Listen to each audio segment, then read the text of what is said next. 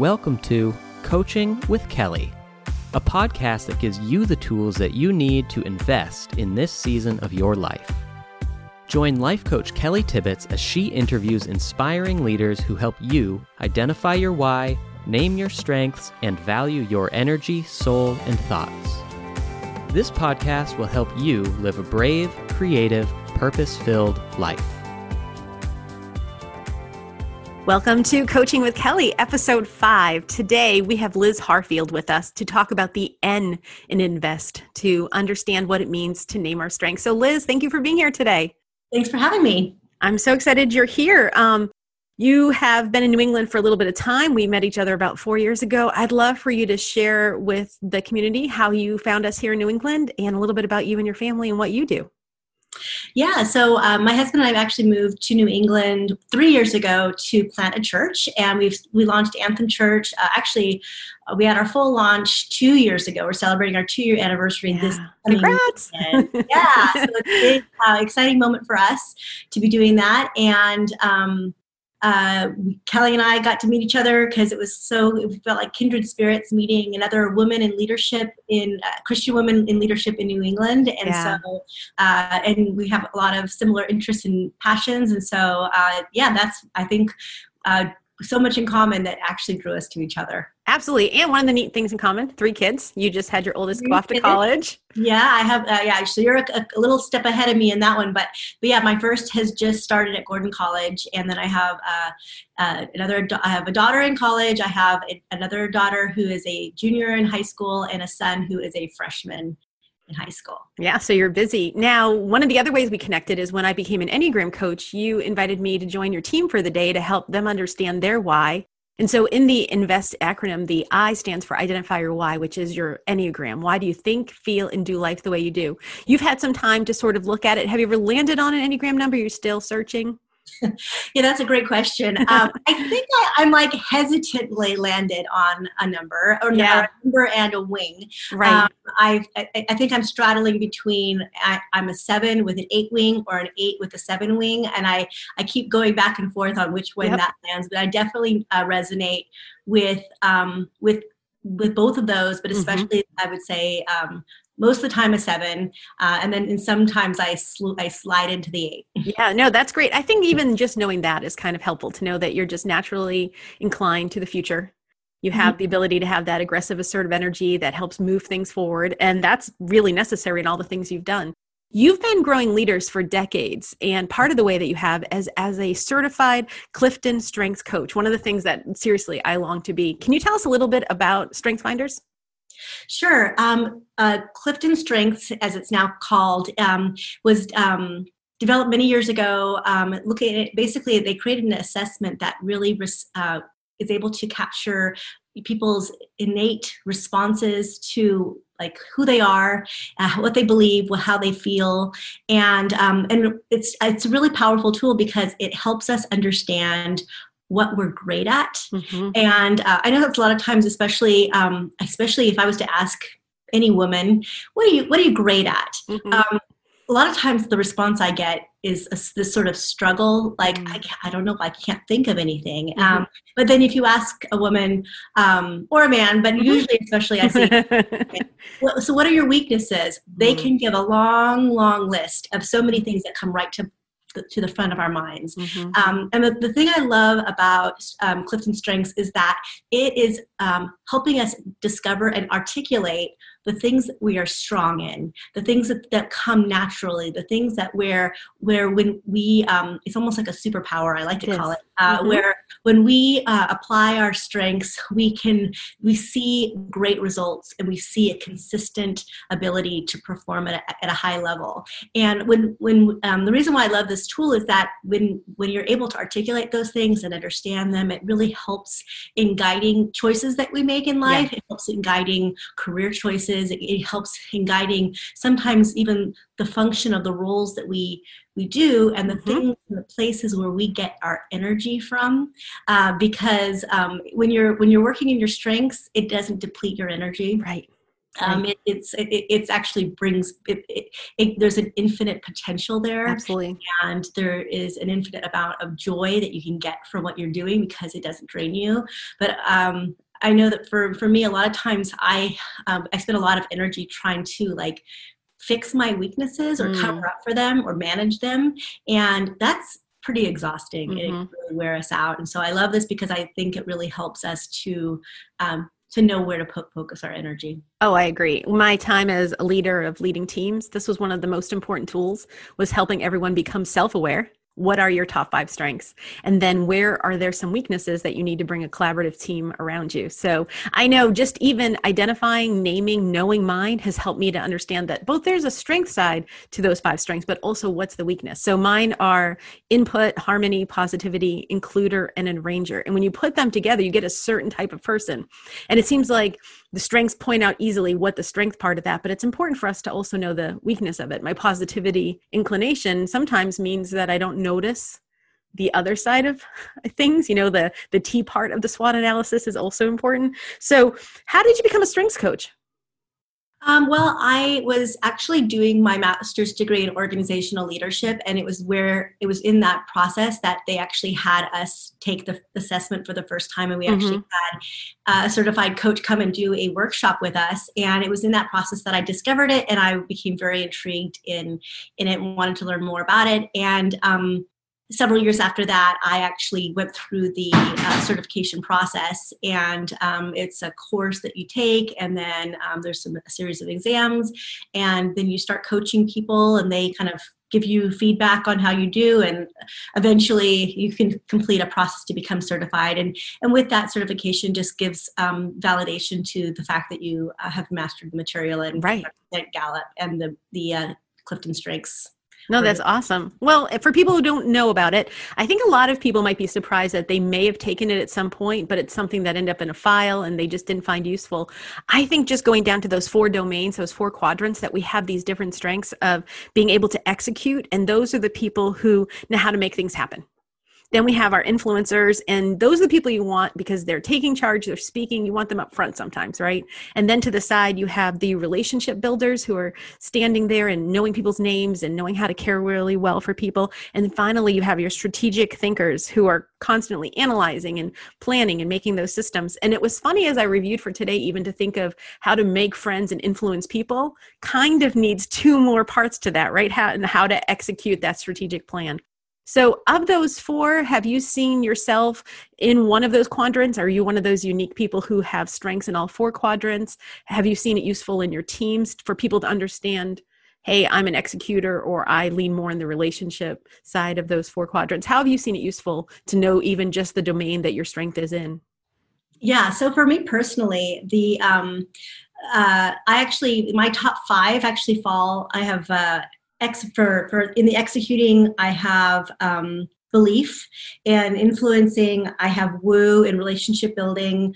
I have connectedness and adaptability and in strategic thinking i have futuristic. So wow. but, but um but honestly i don't think that you need to worry too much about um, sort of whether or not those are your top five. Really i encourage people to look at their whole top 34 mm-hmm. strengths because um, and actually now um, gallup's really encouraging people to unlock those because um, really it's not just out of your top five that you function and you might find that there's something um, that you can pull and draw from a talent that's in a different domain that may mm. not come top five. Yeah. However, um, I do, uh, I, I feel like it is helpful in some ways to have a little bit of, of all, although uh, maybe it makes you more well rounded. I'm not really sure. Right. I wouldn't necessarily call it that, but, um, but definitely I can draw from those things when I need to be able to function in a different capacity. Yeah. Um, I definitely know that there's some people on our team who are much more on the relationship building theme, and then we have people who are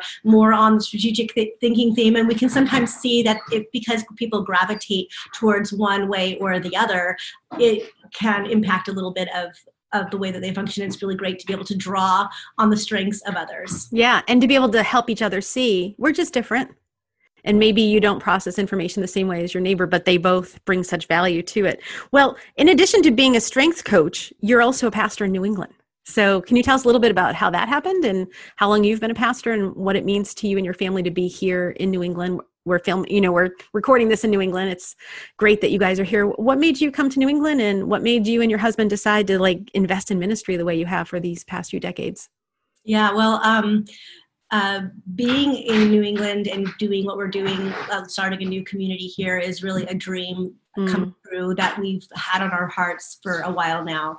Um, we've been involved in ministry in various different contexts um, in the Midwest and in England, um, but always have had a, a, real passion to be in a place where we can um, engage with people who maybe have been disillusioned with church or have mm. given up on church and help them introduce them to, to who Jesus really is and to introduce them to a faith in him uh, that is real and active and and valuable for their lives. And mm-hmm. so um, so this is yeah.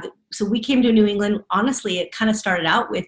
Uh, a statistic, a simple statistic of looking at where in the part, where which part of the country had the fewest uh, people who would would say or profess that they had faith in Jesus. And statistically speaking, that is where New England fell. And so our hearts were drawn towards that towards an area like here and and so we here we are and you love it i'm so excited that you guys it. are here yeah it. i know you do such good jobs with your community i've loved the things you've done at halloween and just how intentional you are at caring for your people especially in this time which has been hard on so many people that you've done such a good job of pivoting and just reopening different ways that people could connect with Christ and with community. And I think that's absolutely incredible.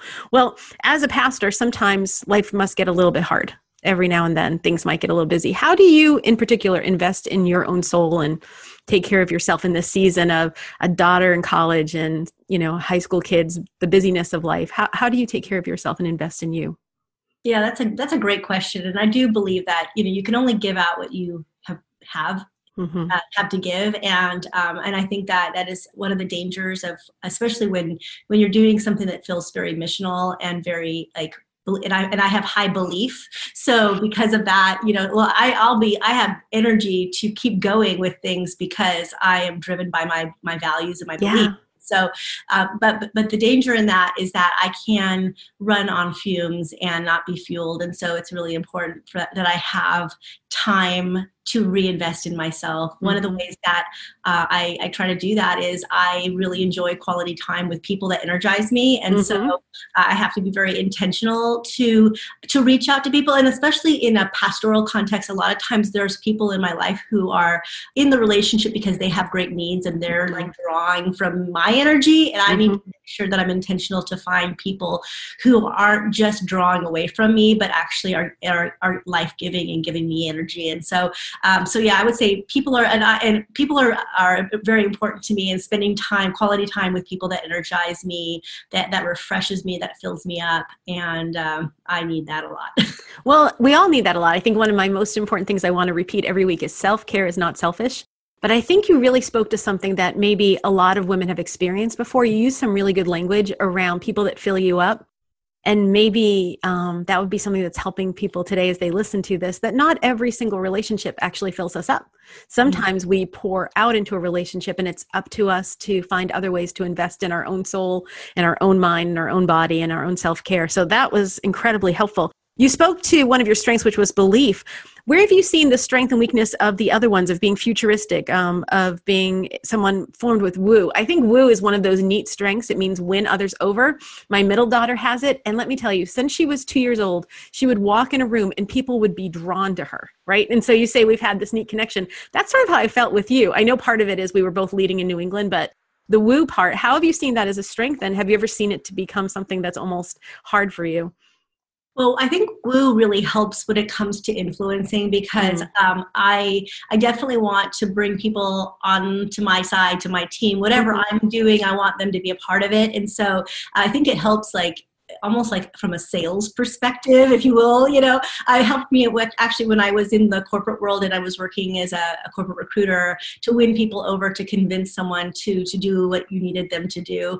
Uh, that was a powerful tool for me to to, to leverage that influence. Mm-hmm. Uh, but there is a downside to it, and I think that something that I've had to become aware in order to function in a healthy way and a healthy level of woo is to realize that that sometimes I can kind of pop from one person to the next. Um, it, sometimes relationships can feel a little bit um, surface.